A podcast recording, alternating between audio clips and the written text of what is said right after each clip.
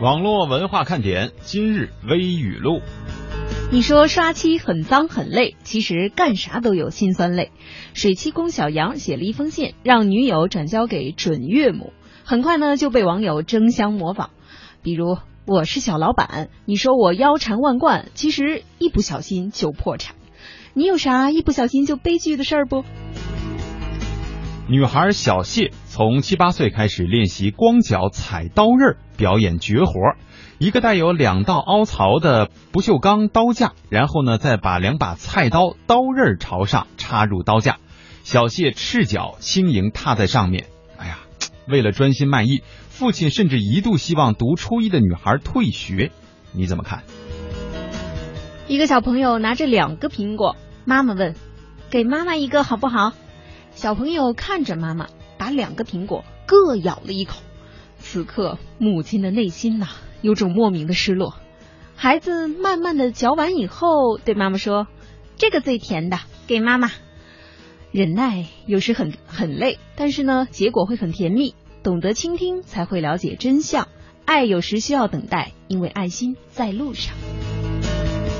比起周末你想玩什么，咱们在哪儿汇合，几点比较合适，吃完饭怎么安排？女孩子更愿意听的是这周末我们去哪哪哪儿吧。上午十一点我到你家门口去接你，晚上在某某馆子吃饭，吃完饭带你去看上周提到的那部电影。这个段子大家已经听过了哈。然而大多数男性呢，并没有意识到这一个事实。当然，也有的男生说：“是啊，只有这样的女孩子，我才好直接拒绝嘛。”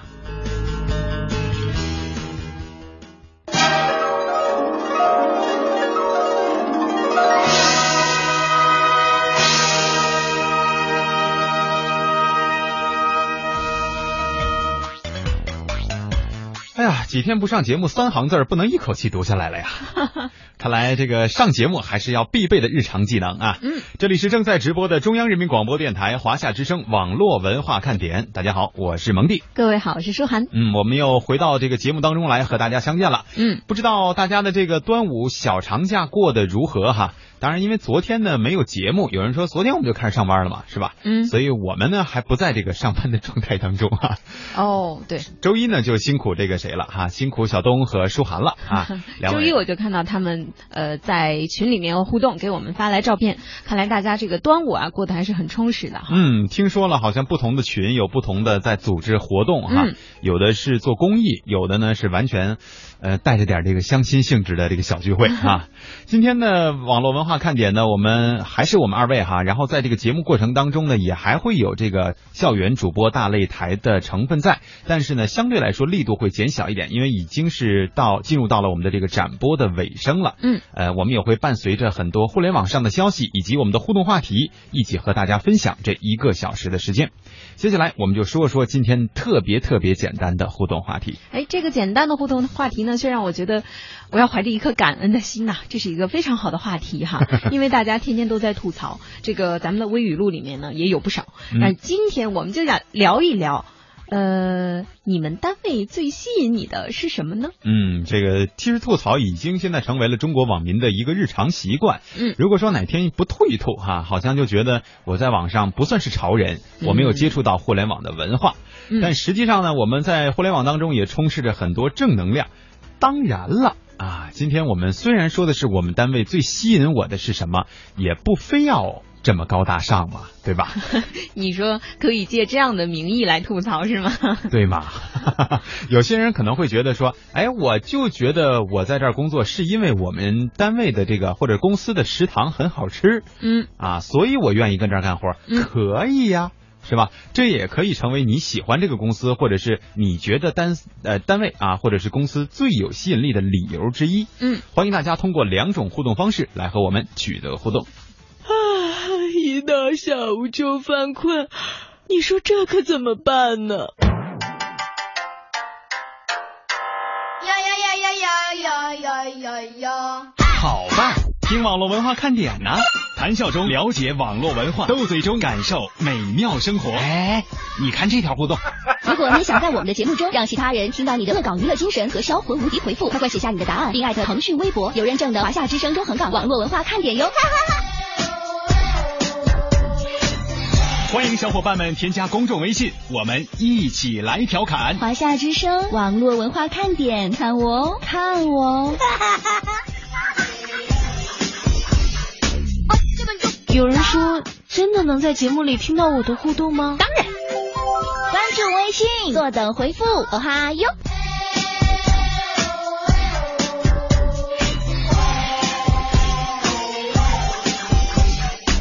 嘿，我那边呢？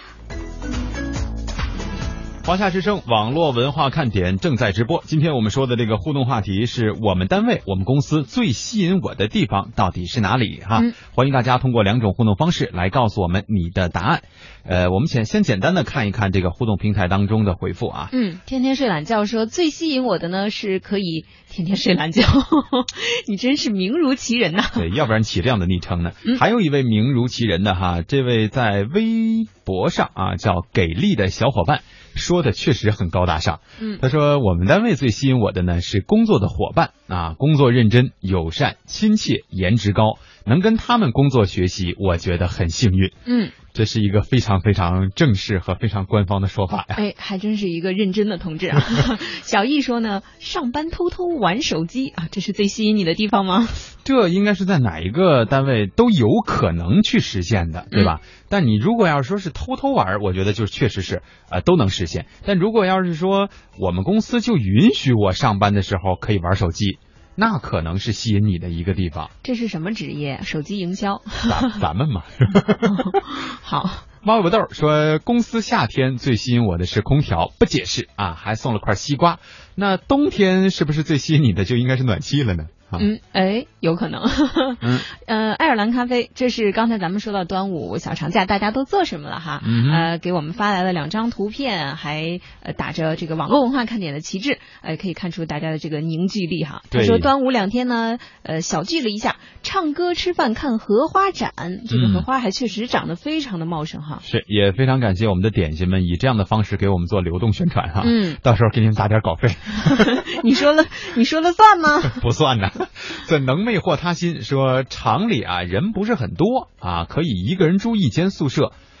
哎呀，这个配置还是很高端的吧？嗯，是吧？因为我了解到的，在深圳地区，尤其是咱们的这些点心们哈，很多人嗯在工厂里做工，呃，四个人可能都算很少的了。嗯我听过最多的说有十几个一个屋的。哇，啊，好热闹就属于。对对对对，就 你听着是热闹，人家住着可能不觉得啊。对对对，这个个人空间会很少，一个人一间宿舍，这相当于就是给你免费提供了一个租房的条件，单间呐。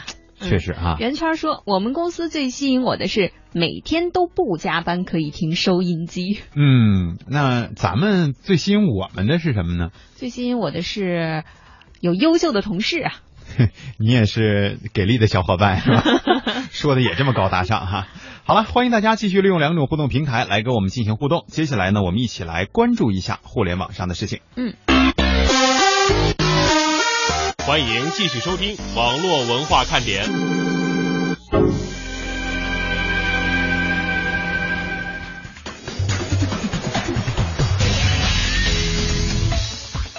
说到互联网，前两天呢，这个日子啊，很多人可能还在意犹未尽。呃，除了我说这个端午长假以外，哈，嗯，还有一个就是电商购物节，是吧？哦，呃，自从这个有一家啊，就是就就说白了吧，京东现在电啊商给咱们造了好多节哈。对呀、这个有一家呢说六月十八号是我们的生日啊，所以呢，我们在这一天要庆祝。嗯但是很多就发现这个，尤其是你像大马路上啊，这个公交站牌儿对，呃，也都在说六月十八号也是我们的生日。哎呀，所以后来我也还见到有一些厂商说六月十八号是全中国网民们的生日啊，全世界网民们的生日。行吧，反正真的不知道这生日打哪儿来的呀。对呀、就是为什么别人过生日，你们也要凑份子呢？啊嗯，但是这样一个日子，六月十八，确实也是呃又又一次吧，引发了我们大家的购物狂潮。嗯呃，最近那除了这个购物潮之外，京东啊，这个六月十八号的始作俑者，再一次成为了舆论关注的焦点。吸引大家目光的呢，不是东哥啊，刘强东啊，我说的是这个，也不是奶茶妹妹。也不是购物狂潮啊，而是电商平台的刷单问题。其实刷单呢，之前我们在节目当中分享过啊，嗯但是说的其实并非是京东，而说的是其他的类型的这样的购物网站，它是由很多的小型商家组成。嗯在这里面，其实有一些刷单也是比较正常的事情，呃，而且监管嘛，确实也难度比较大。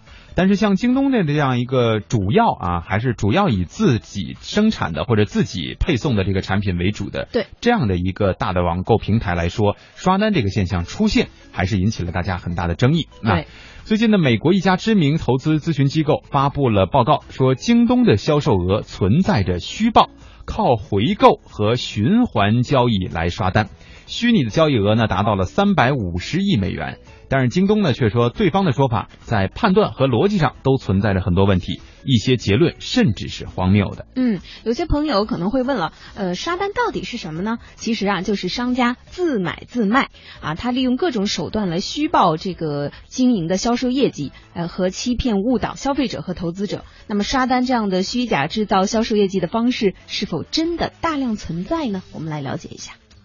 美国知名投资咨询机构 J Capital 近日发布题为“京东已成为批发商”的报告称，京东百分之三十到百分之五十的销售额来自线下批发商，靠回购和循环交易刷单，用模糊数据欺骗投资者和消费者。那么什么是回购和循环交易？简单说就是商家自买自卖，貌似生意兴隆，其实赚的是个人气，就是为了吸引投资者往里面再砸钱。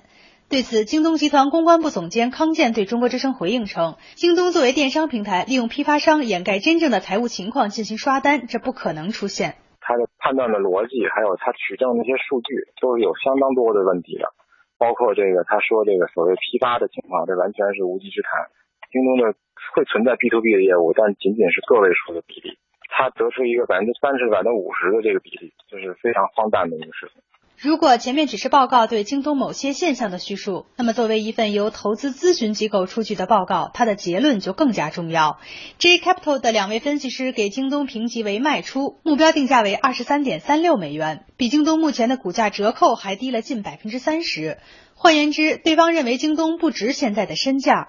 康健则回击，报告无视京东公开披露的财务数据和企业经营事实，这才是误导投资者的行为。从去年的这个最新数据来看，我们已经有这个活跃用户已经超过了一亿名。我们最近的一次这个财报公布数据，年度的交易额过两千六百万。实际上，我们的整体的这个经营情况，还有这用户活跃度情况。还有这个资本市场的表现都是不错的。报告中认为，京东靠回购和循环交易刷单的另一个重要依据是京东的盈利情况。简而言之，就是京东的营业额很大，摊子摆得很大，但都是表面功夫，实际不赚钱。康健表示，其实现在从京东商城层面，公司已经开始有业绩。此外，京东不公布近期六幺八销售额，也被业界质疑为刷单的表现。康健对此回应说，这是遵循公司的财务要求。今年六幺八当天的单量超过一千五百万单，同比去年增长了一倍。平台上的电商刷单大致可以分为两种，一种是平台刷单，而另一种是在平台上销售的小店主、小商家自己刷单。虽然刷单的主体不同，但是目的只有一个，聚拢人气。举个例子，同一款商品，一个人说好，你可以不信；十万个人说它好，不信你不信。中国互联网协会信用评价中心法律顾问赵占领详细解释了电商惯用的发空单、假快递、刷订单的做法。如果说作假的、刷单的，属于是入驻的商家，平台方一般情况下是没有责任的。那么这个行为就是说呢，应该说在很多电商平台上都存在，淘宝呀上面有很多这种刷单的，实际上是通过就是卖家。去买这种快递单号来刷单，由快递公司帮忙发空包。快递公司呢，他并没有实际去完成这个快件的整个配送的过程。业内人士指出，刷单行为普遍，就意味着电商平台的数据注水严重。对此，京东集团公关部总监康健并不避讳电商平台存在部分商家刷单的概念，但是他强调，京东自营商品占六成比例，不涉及其他商家利益。而且去年一年，京东对刷单的卖家开出了上千万罚单，因此整体上，京东平台的企业刷单情况相对较少。京东发展了开放平台差不多有五六年的时间吧，京东现在只有六万个商家。我们可以对比一下其他平台，天猫和淘宝有八百万个商家，为什么京东这么少呢？因为京东对商家的准入制度控制的非常严，不是说谁随便谁都可以去在京东上开店的，会有非常严格的准入制度，它必须是已经成熟的企业，在相关领域做了两年以上，有通过营业执照的注册日期来判断。艾媒咨询 CEO 张毅评价，刷单在某种程度上已经成为了商家和平台之间的潜规则。除了京东，像淘宝等电商平台都存在这一情况。而即使是自营商品模式，也不能减少电商平台对刷单的利益驱动。更多的正面的评价，这样呢利于消费者更多的去跑过来买他的产品。这个是对于商家来说的主要的初衷。那对于平台方呢，也比如说京东啊，或者是类似于天猫等等这种类型的，那么对于他们来说，他们更希望通过这个方式，然后更多的网友上来购物，那么形成比较大的这种销量。那这样的话，对于平台方和商家方，他们都是不拒绝的。所以久而久之，那么现在基本上也成形成这样的一个，应该算是潜规则吧。据分析，由于刷单与商家的评级、攒钻等相挂钩，有可能产生一系列的虚假数据，如虚假的销量、虚假的竞争力、虚假的信用等。在采访中，消费者对商家的刷单行为明确表示了反感。呃，如果要是真的有这样的情况，我肯定暂时不会去消费。因为我自己在买东西的过程当中，包括在一些购物网站上去买东西的时候呢，我也会看一下他们的信誉，还有呢，他们到底是一个属于什么这样级别的这个卖家。呃，如果说他这样来做的话，我觉得他是一种失信的表现。刷单、刷数据，各种指标高高扬起，这些表面上的繁荣，在给互联网企业美了业绩的同时，长期来看，虚假营销、误导消费者对企业却是饮鸩止渴。二零一四年，国家工商总局颁布了《网络交易管理暂行办法》，明确规定，刷单等属于不正当竞争行为，工商部门可以对商家进行查处。竞争对手也可以进行举报，但是赵占领指出，要想真正推动解决刷单问题，相关法律还需要进一步细化。啊，一方面需要就是从部门规章甚至更高层级的立法来规定，就快递公司帮助卖家刷单的行为，应当承担相应的法律责任。第二块就是说呢，对于交易平台在卖家刷单中他所应承担的责任要进一步清晰和明确，然后在此基础之上，对卖家的刷单行为以及其他主体提供帮助的行为要进行严格执法。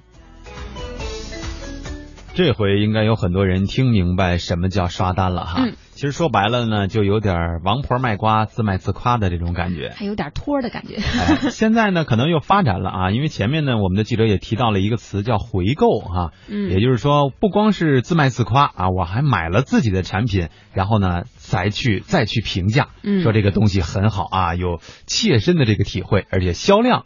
看着好像也上去了，对，这就是戏份做的很足啊。嗯，所以说这个刷单哈，刚才我也看到有有朋友，我不说名了哈，说这个自己的朋友圈里就有很多人在做这个，听说工资还不错。呃，我想奉劝一句，因为毕竟这个刷单的行为它是违法的啊，嗯，所以呢，这个不要只看到眼前的这些利益。呃，现在觉得啊，一天你看我这玩命刷啊，我就在网上泡着，我一天能拿七八百块钱工资啊，我比你们挣的多得多啊，我一个月能挣好几万。可是万一被逮起来了呢，是吧？对，主要是从良心道义上讲，是不是还坑了别人呢？嗯，就是你对这个商品本身都不了解，你有什么权利去告诉别人这东西特别好呢？这就相当于虚假广告啊。嗯，好，我们再来看看互动平台当中大家的这个回复哈，嗯这个很多活动呃在陆续的组织。吴中听雨应该是参加的深圳这边的群里的活动哈。对，去了红树林。啊、然后他说公司最吸引我的呢，就是能听广播，比较自由。偶尔发评论是可以有的，呃，好像我记得他跟我反映过，他们老大呀、嗯也是我们的一个算是热心听众了哈，被拖下水的吗？应该是，所以呢，我估计管别人可能严一点，管他呀相对松一点啊。嗯。爱情三脚猫说，端午节的时候呢，呃，感谢各位领导、各位朋友，反正感谢了一圈吧。啊、他说，呃，也组织了一些活动，给我们发来了图片哈。他说以后呢会做得更好，也谢谢点心们的支持。嗯，这就是标着来哈。嗯呃，胡彦斌是吧？三脚猫嘛，呃，在中山组织的这一次活动，看样子也还可以哈。而且，呃，我想问一下大家，你们是把这旗子复刻了一个版本？你们到底有多少旗呀、对，因为如果是端午同时在组织活动，为什么会有两面呢？嗯，一定不止一面啊。呃呃，这个忘忧草，我也看到他说这个我们公司嗯最吸引我的地方呀，也是很自由。我发现大家都很喜欢自由哈，但是自由呢不是唯一的要求，还说了这个发工资呢也很准时。嗯，这是个问题，就是可能我们目前没有体会得到，说这个拖欠工资哈、嗯但是好像是在我们的点心圈里，经常会有朋友提到这个事情，说因为这个，我是不是会选要选择说离开这里啊，或者是怎么怎么样去寻求自己的一个权益？嗯其实保护自己的权益是对的，但是一定要注意方式方法。有的时候我们太过于激动了，或者是太极端的这种行为，反而会给自己添麻烦啊。嗯孟相思说，我们公司的领导呢都很好，不会骂人，而且同事们也都很好。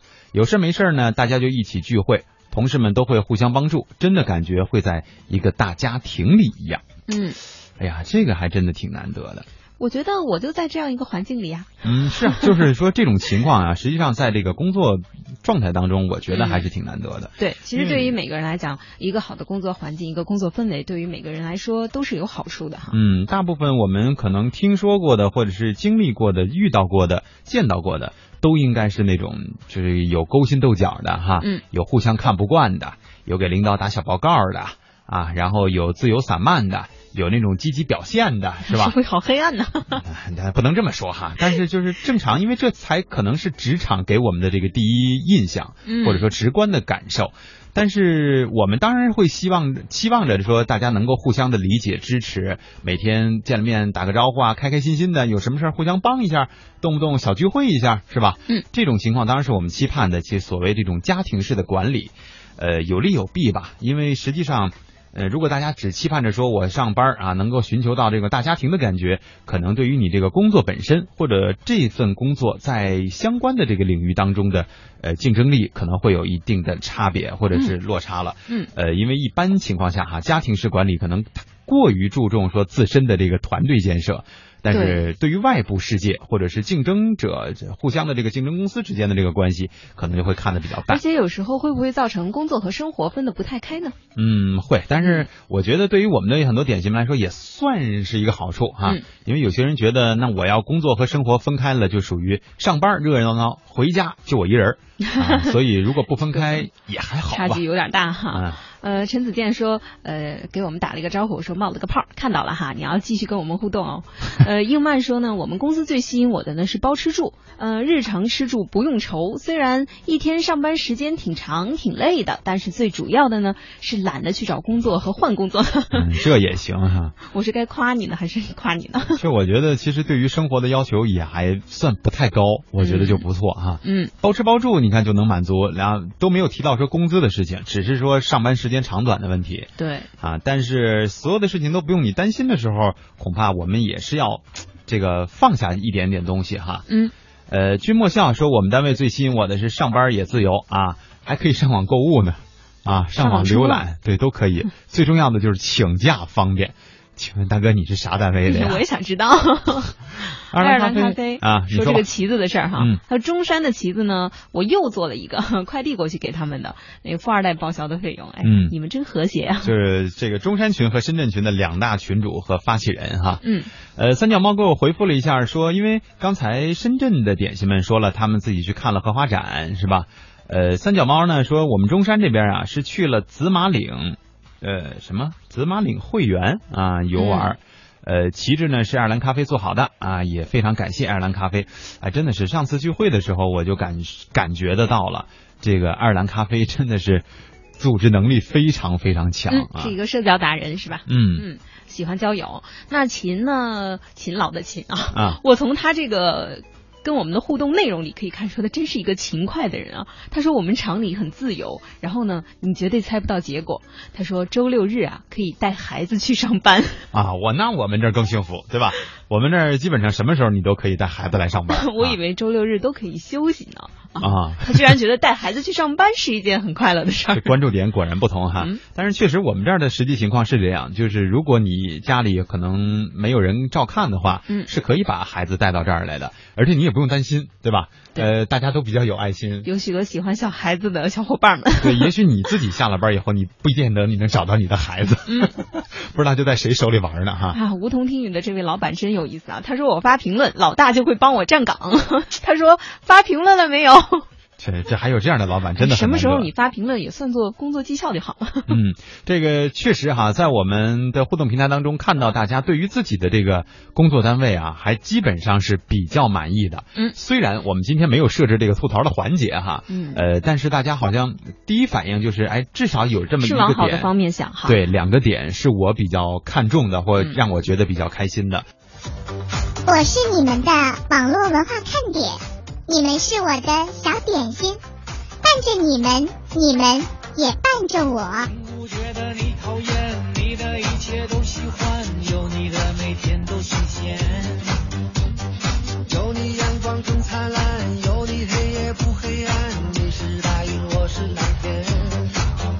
让我点亮你们生命里的火火火，也让所有种下的希望都能有所收获。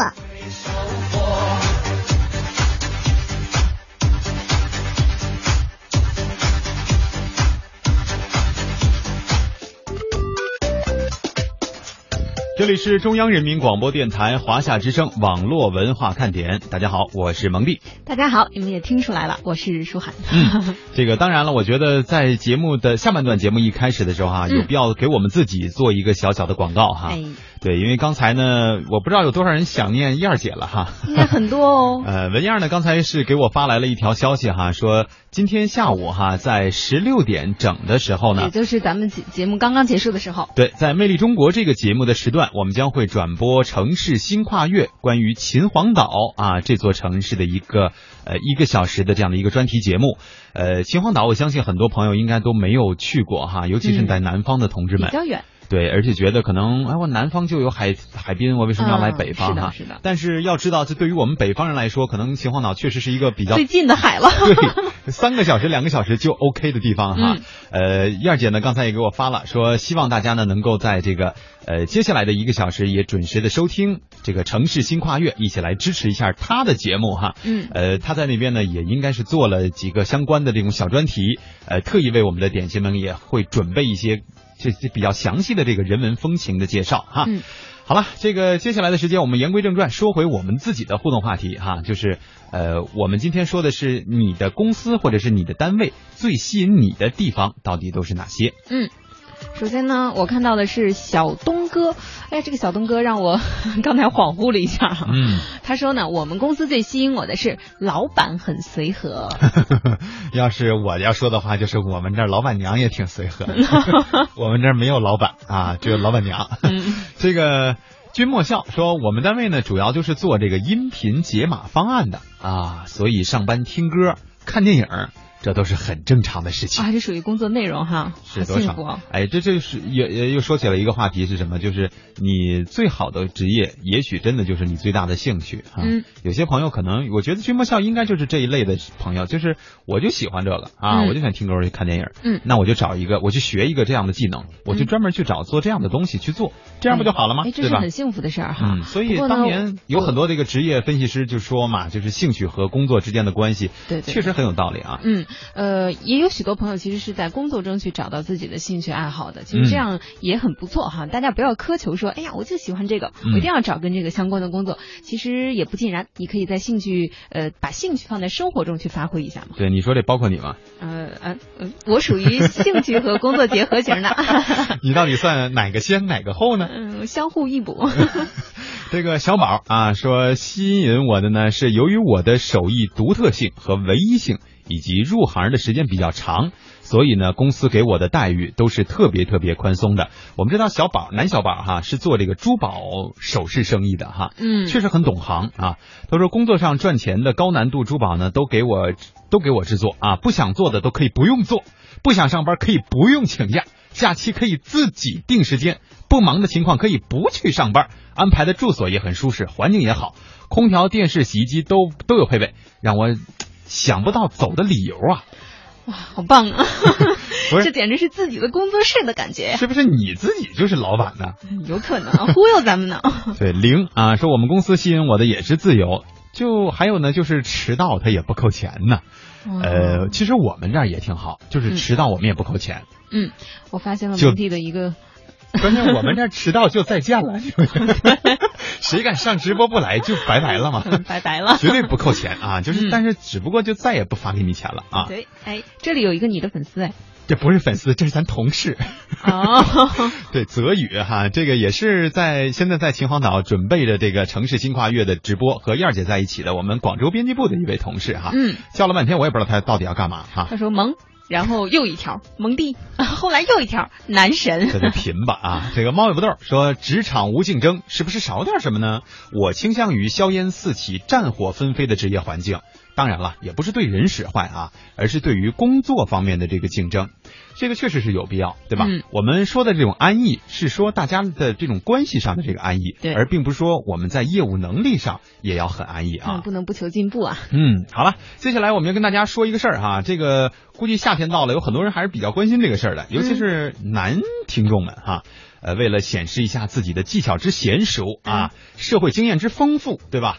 这个说喝啤酒啊，夏天不是喝冰镇啤酒吗？对呀。呃，有人说别不用不用给我起子是吧？我拿起子很 low 啊。怎么怎么弄开？哎，怎么能显示出我的这个高大上这个厉害嘛是吧？嗯。有人用牙，当然那这用牙这这确实对牙呀。对，用对牙不好。嗯。啊，有人说我这我会，我用桌角，我用筷子。啊，我还见过有人用两个瓶相互对着起。哎，这些的还算是比较常见的哈。嗯。但是你觉得如果说用一张 A 四纸来撬这个啤酒瓶的瓶盖？你觉得可靠吗？呃，这个想象不到。这就是网上流传的一个新段子，我们来给大家形容一下哈。嗯，网上是这么说的啊，首先你把一张 A 四纸对折六次，然后呢折角处呢就变得非常坚硬了，再把这个折角呢抵到啤酒瓶盖下方的缝隙当中，然后左手握住瓶口，右手呢把手中的 A 四纸抵住了以后啊，往上一提。这个啤酒啤酒瓶的瓶盖它就打开了啊！哦，就是用那个折角是吗？哎，对，这不硬嘛，是吧？啊，这网友们呢也进行了一番实验，结果发现呢，用此方法的人呢，很轻松的就打开了，但有些人呢就死活怎么都不行啊！哎，这是为什么？哎，实验可见呢，就是一张白纸开啤酒盖是可行的，但并非是人人能够掌握。原因是什么呢？你要学会使巧劲儿啊，哦、让这个左手食指变成一个轴，左手食指变成一个轴、哎，就是你老经常啃指甲那只手哈。你啃指甲，你小时候啃指甲的手吧。然后让这个 A 四纸呢围绕此轴进行运动，就容易把这个啤酒瓶盖打开了。哦，听上去还是有点抽象哈，嗯、但是这里面一定有一定的原理哈。你再给解释一下。那哦，这哎，有一位物理老师就就给我们做出了解释哈，他说这样的方式呢，利用的是什么原理呢？杠杆原理，嗯，哦，大家不知道还记不记得杠杆原理哈？但我觉得应该每个人都学过，初中知识了。就是一根棍儿有个支点，你撬另一端，嗯、就说白了就跷跷板，谁没见过呀？是吧？啊、呃，他说这个白纸啊，经过多次的对折以后呢，它这个折角的坚硬度啊就符合要求了。呃，那确实也是，呃，我反正我觉得可能拿报纸是不行，这个 A 四纸的这个质地要好一些嘛。嗯、不过我觉得它废纸啊。希望这个东西呢可以反复使用哈，但大家还是要掌握这个技能。你可以就叠好了嘛，就塞兜里，每次就用这个。哦，这样啊，啊我想说，干嘛不买一个起瓶器呢？那样不是不帅啊，不帅，这样可以骗女生。啊，那个大家要是想学这个，一定要掌握好，用手指来做一个杠杆，可以让长条状的白纸呢来做这个杠杆运动，嗯、就能撬开瓶盖了。其实我觉得说了这么多，可能呢有些朋友还是没听懂，那你不妨呢就试一试嘛。不是你这刚刚说了，有可能有点危险是吧？砰一下就出去了，然后你最后鼓励大家，你可以去试一试嘛。啊，那之前不要摇这个啤酒嘛，省得砰出来嘛。对对对，这倒是哈。当然，这个方法呢是可行的。我们今天呢就是利用节目的时段给大家印证一下网络上的这个说法啊。嗯。但是是否安全，还需要我们在一个相对空旷的环境下，别对着人，相对空旷，对吧？我反正我觉得啊，大家为了安全起见，嗯、还是用起子吧。对，这个也文明啊。另外，其实耍不耍帅呀，就那么回事儿啊。关键人家还是看你能不能喝呀。嗯，对。你说你光起开了是吧？服务性做的挺好，最后说对不起，我戒了。这能有啥意思是吧？光专管给别人起啤酒，开个玩笑哈。当然，喝酒也一定要注意量，而且喝完酒千万别开车啊。好，接下来的时间我们要说一说我们的校园主播大擂台了。今天呢，只要给大家介绍一位选手，我们一会儿来听一听他的作品。第二届中央人民广播电台华夏之声校园主播大赛，校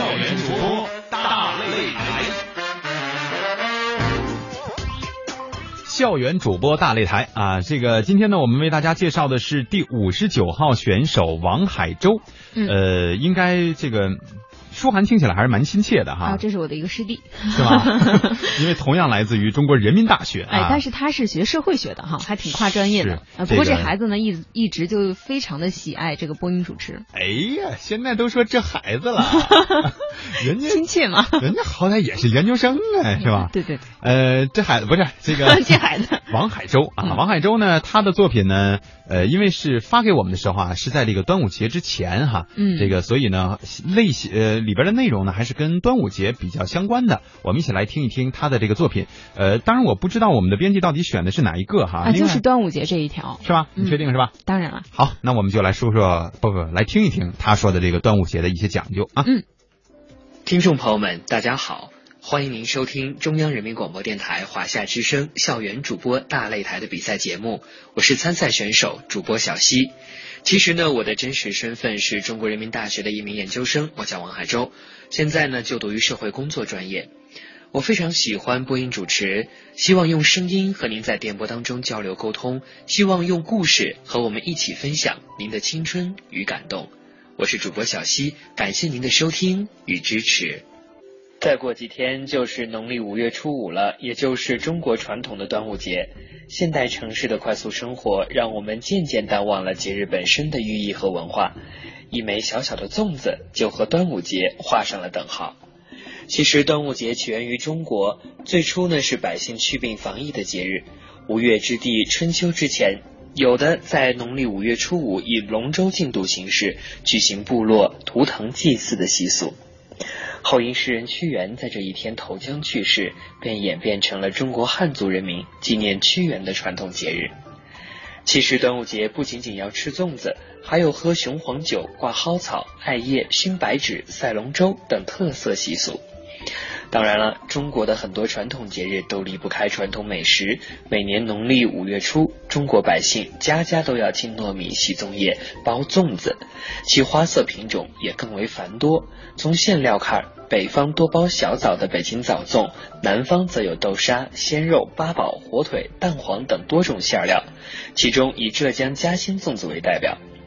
无论是南方粽子还是北方粽子，清香的粽叶包裹着白润的糯米，搭配不同口味的馅料，用棉绳捆扎，放入竹屉，大火蒸制的制作流程一直延续至今。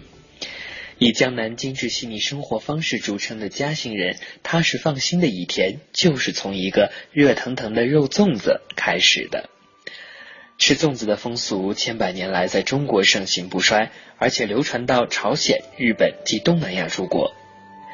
如今快节奏的生产生活方式，正使这个几千年来一直都具有礼仪节令气质的食物，变成了一种日常的主食。我们在超市可以随时随意的买到各种包装好的粽子。在现代化流水线上，粽子这个古老的食物呈现出与传统方式不一样的生命力，但手工制作的魅力依然包裹在每个粽子里，有感情，有力道。老一辈人用手的温度呵护着传统食物的生命力，顺应自然，亲手做合适的食物，更意味着对传统生活方式的某种延续。好的，在今天节目的最后呢，我们也要祝愿听众朋友们端午节快乐，健康开心。粽子不易消化，不要吃太多哦。感谢您对小溪的鼓励和支持，我们下期节目再会。好，五十九号王海洲的作品展示完了哈。这个我们刚才前面也说过了，这是做呃给我们发来的时候呢，因为离端午节还比较早，嗯啊，现在的大家可能听着有点不过这个也。不算晚嘛，可能有些朋友呢还在吃粽子 啊，这个粽子呢 可能会吃到中秋节 再换月饼。就像王海洲说的，可能还没消化完呢哈。所以也请大家记住他们的这个编号哈，到时候我们所有节目展播完之后啊，会请大家来进行投票，嗯猜一猜到底谁是最终的这个冠军啊。嗯接下来我们继续要和大家分享这个互联网上的事情啊，这个事儿呢，我估计。还有是有很多朋友也会比较感兴趣的。嗯，呃，是什么呢？关于电影啊。哦。呃，经常我看到我们的点心们会在这个平台当中啊回复说，哎，我前两天去看这个刚上映的什么什么电影了，嗯我跟你们说啊，里边怎么怎么样。禁止剧透。哎，不，他们倒不剧透，就是说好还是不好，哎，值不值得去看？我发现有些朋友啊，还确实是比较专业哈。呃，今天呢，我们要说的这个呢，有一点这个学术性问题在里面啊。前一阵子呢，不是上映了一个《侏罗纪世界》，对吧？目前应该还是在院线当中，还没有下映哈。对。呃，这个很多人呢都会去电影院去买票去看，而在买票的时候呢，有的人要去柜台排队啊，有的人却不需要这么做，他们会直接走到这个电影院摆放的这个。呃，一呃大厅的这个机器当中啊，就现在很多人都不是用这个手机软件，对吧？呃，在手机上购票，然后到了机器上把票给取出来。对，扫个二维码啊，嗯直接去换票。那么确实是比较多，你看，有可能像什么淘宝电影、微信电影票、嗯百度糯米，这这属于这个互联网公司巨头了哈。哦还有一些可能我们更常见的大众点评、格拉呃格瓦拉啊，嗯还有这个猫眼儿、时光网这些新兴的互联网公司，其实也比较多。对，呃，那到底我们是去哪儿买值啊？或者说到底哪一种方式比较靠谱？以后的趋势又是什么呢？我们来听一听记者的调查报道。现在这现在很多互联网用户啊，都会在一些网络购票平台上面去选座购票，然后到电影院的机器上来取票。呃，不但能够免去排队的烦恼，而且这个电影票的价格也能优惠不少。易观国际统计数据显示呢，二零一四年中国在线电影票票务份额已经达到了百分之四十五点八，其中像刚才说到的猫眼呀、格瓦拉呀、微信电影票啊，分别以百分之十六点八七、六点百分之六点七五和百分之四点九九的市场份额，占据着中国整体电影票务市场的前三位。有消费者也向我们记者王思源表示说呢，他现在基本上都是用手机上的 App 来购买电影票了。我更倾向于去用 A P P 来买，因为去电影院你要等很久，所以用 A P P 买比较方便，价格上也便宜一点。就算电影院的会员卡还是会比 A P P 要贵一些的。比如说我之前在那个就是万达影城嘛，我办会员过去买，它的半价是大概四十五块，但是网上 A P P 买基本上是三十块的，团购有时候是有十几块的。淘宝电影副总经理袁袁说，线上购票之所以能这么便宜，是因为网站给了大量的补贴。电影票价它是有两个价格，一个叫结算价，结算价就是第三方售票网站和这个影院签订的一个价格，消费者购买的票不管是多少钱，然后第三方售票网站都按这个结算价结算给影院。因为将近一年来，整个互联网进入这个电影行业，采取的模式是一个比较大的一个补贴的一个形式，所以现在的普遍现象是，网上的这个售卖价是低于给影院的结算价的，这一部分的这个补贴都是由第三方售票网站直接补贴给用户。像《速度与激情七》这部片子。我们为了补贴用户的话，投入票补大概是一个好几千万这样一个数额。新华国际影城大钟寺店的总经理郭超说呢，其实也不是每部电影的票价都是线上的比影院的更便宜，有的时候甚至影院的更便宜。但是越来越多的人会选择在网上购票，这却是一个不能否认的事实。我觉得这个变化是必然的，因为现在这个大形势已经决定了这个形势是不可逆转，因为线上购物它是一个大的趋势。那不光是电影票这一块儿，因为我们也做一些数据分析嘛。之前的那些会员制的影城，如果说还没有转变这种经营方式的话，还是坚持以会员为主，他们的数据也都是在逐渐的在走下坡。对于影城来讲的话，它是要盈利，那顾客的消费习惯这个你是改变不了的。线上占全国票房的一个比例，去年的话是百分之三十左右，然后今年是预估能达到百分之五十。在我们影院的话，目前第三方线上的购票。那基本上都占到百分之六七十了，已经。同时呢，像这个娱乐数据平台服务商伊恩咨询的副总裁侯涛也跟我们的记者表示说，一线城市的影院结算价最低是每张票四十块钱，团购的话可以二十块钱，每张票需要补贴二十元。这部分补贴呢，其实是由片方和互联网平台共同来承担的，所以在网上购票的时候，大家会发现要比。直接去买的时候要便宜一点。如今呢，我们确实啊，在影院当中看到这种景象，一个面积不太大的大厅里边可能会摆上 七八台各式各样的自助取票机。那么问题是，这些公司机器背后是各大互联网公司啊，他们在争夺的是什么呢？分析认为哈，首先互联网公司呢要争夺用户，其次呢要推广自己的其他产品，比如用户使用百度搜索之后，用户呢百度糯米团购再用百度全包来支付，所以呢机器们满足了用户需求，只是其表层的需求表现之一，而真实的目的呢，可能是为了各自的母公司在服务。对于电影院里边来说，这个机器的价值就在于解决用户互联网购票的验证需求啊，有了纸质票验证，才会有机器的作用，否则这台机器就可有可无。如果说用户可以用二维码的方式就可以直接验证的话，就不用再去排队取票了。所以呢，对此呢，伊恩咨询副总裁侯涛也认为说，自助取票其实只是一个过渡阶段，迟早有一天连门口连自动取票机都没有了。好，网络文化看点，接下来的时间呢，我们继续来看一看互动平台当中大家的这个回复啊，七嘴八舌，真是说什么的都有啊。呃，暗月小龙说签个到冒个泡吓一跳，你是吓我们一跳还是你自己吓一跳？关于互动话题啊，零点六一八说下午好，我们公司呢最吸引我的就是整天听歌，嗯听收音机，听网络文化看点。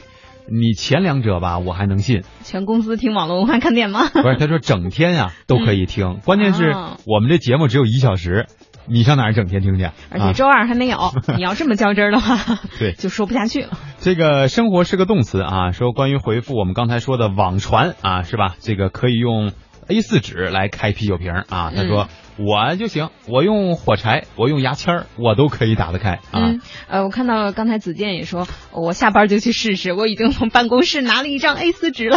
这个可不是我们所提倡的啊。对，呃，关于刚才我们的这位选手哈，五十九号王海洲的作品呢，也有人在回复，嗯天天睡懒觉说这孩子啊，这背景音乐让我听出了这个《舌尖上的中国》。口水直流。确实哈，这那段你去吃个粽子吧。这段音乐啊，确实还是比较深入人心的。嗯在很多人听完了以后，觉得现在我不需要知道这个《舌尖上的中国》到底都介绍了哪些美食，可能听到这段音乐我就已经很有食欲了啊。嗯，梧桐听雨说有多少人参赛啊？其实参赛的人还挺多的哈。嗯呃但是呢，我们这个初选，呃，会展播的这个选手大概是七十多位哈。他觉得，他说我觉得二十七号不错，二十七号我们都记不清楚。挺好挺好，就是你要能记住这个号码就最好了。对，坚持支持他哈。对，然后如果后面有更好的啊，或者是你觉得可以进行比较的，就自己比较一下。嗯呃，如果反正因为最后我们的这个投票啊，只能够让你去投一票啊，一个人只能支持一位，所以一定要慎重的去进行选择啊。嗯，刚才呢，爱情三脚猫啊也说了了一排号。嗯对对对，说这个五九二零二三四五啊，这是中山群的一个群号。嗯因为刚才有朋友在问说怎么能够加入这些独立的群，呃，这是中山群的。我刚才也问了一下这个深圳群，可能还没有人呃看到啊，或者我觉得你回忆的是对的，嗯什么三四三四三零三六。啊？那是大群啊，哦对，就是说深圳的那个独立群，呃，好像目前还没有人给我发来，谁谁能告诉我一下哈？到时候也给一些新的听众朋友们一些启示啊。嗯。呃，刚才呢还有人说我们这个办公室啊，不是我们公司啊，最好的就是老大跟我们的这个关系啊，没有这个上下级的这种感觉。哦，还和你们一起听节目，我觉得互动。对，我觉得这一点其实很好，就很像现在的这个，尤其是大型的互联网公司的这些做法。嗯啊，现在越来越多的这个，尤其是互联网公司比较讲究这一点，就是如果我们不是真的差的很多，比如说你是总裁啊，嗯我是一个程序员，那我见到你，我可能会见你李叫你李总是吧？嗯。但是如果要不是的话，就是你就是我的分管领导，我可能只是就直呼其名，或者是比像每个公司都有自己的文化哈。不是，就是像百度哈，比如说叫同学啊，像这个阿里巴巴呢就会叫什么某某个大侠呀什么之类的，哦呃，包括我们去年啊去参去参观的这个迅雷，也是以自己这个电影的名字啊，或者是各种各样的这个称号来去起，嗯。我觉得这样其实一倒是有助于我们的这个办公室文化。其实刚才咱们说到那个，嗯，这个自己个人的兴趣和工作的一个结合，其实我觉得一个公司的员工之间，或者说整个办公室的这个整个氛围之间，哈，嗯大家有同样的兴趣爱好，其实对于你们共同的这个工作也是有益处的嘛。是啊、爱尔兰咖啡啊，感谢感谢，给我们发来了这个深圳群的群号哈，独立群号，三四三幺八九三一一啊，这是我们点心们自发成立的这个深圳群。嗯呃，如果大家想要加入，呃，或者说想要参与这些活动的话，其实都可以的哈。好，再来说一遍，三四三幺三四三幺八九三幺幺，是不是更好记？反正每个人一习惯嘛，是吧？好了，最后呢，我们还是要公告一下哈，这个慢慢的话啊，说因为上次听到《魅力中国》的主持人说了，下期是秦皇岛的城市新跨越，嗯那么在稍后的五分钟不到的时间里，大家就就可以听到这个专题了。第二姐呢，也在秦皇岛等待着你们的收听啊。嗯最后大家呃送给大家一首歌曲，我觉得也挺挺切题的哈，《那年夏天宁静的海》，毕竟这是北方的海滨城市嘛。好吧，嗯那么明天同一时间和大家再见喽。拜拜。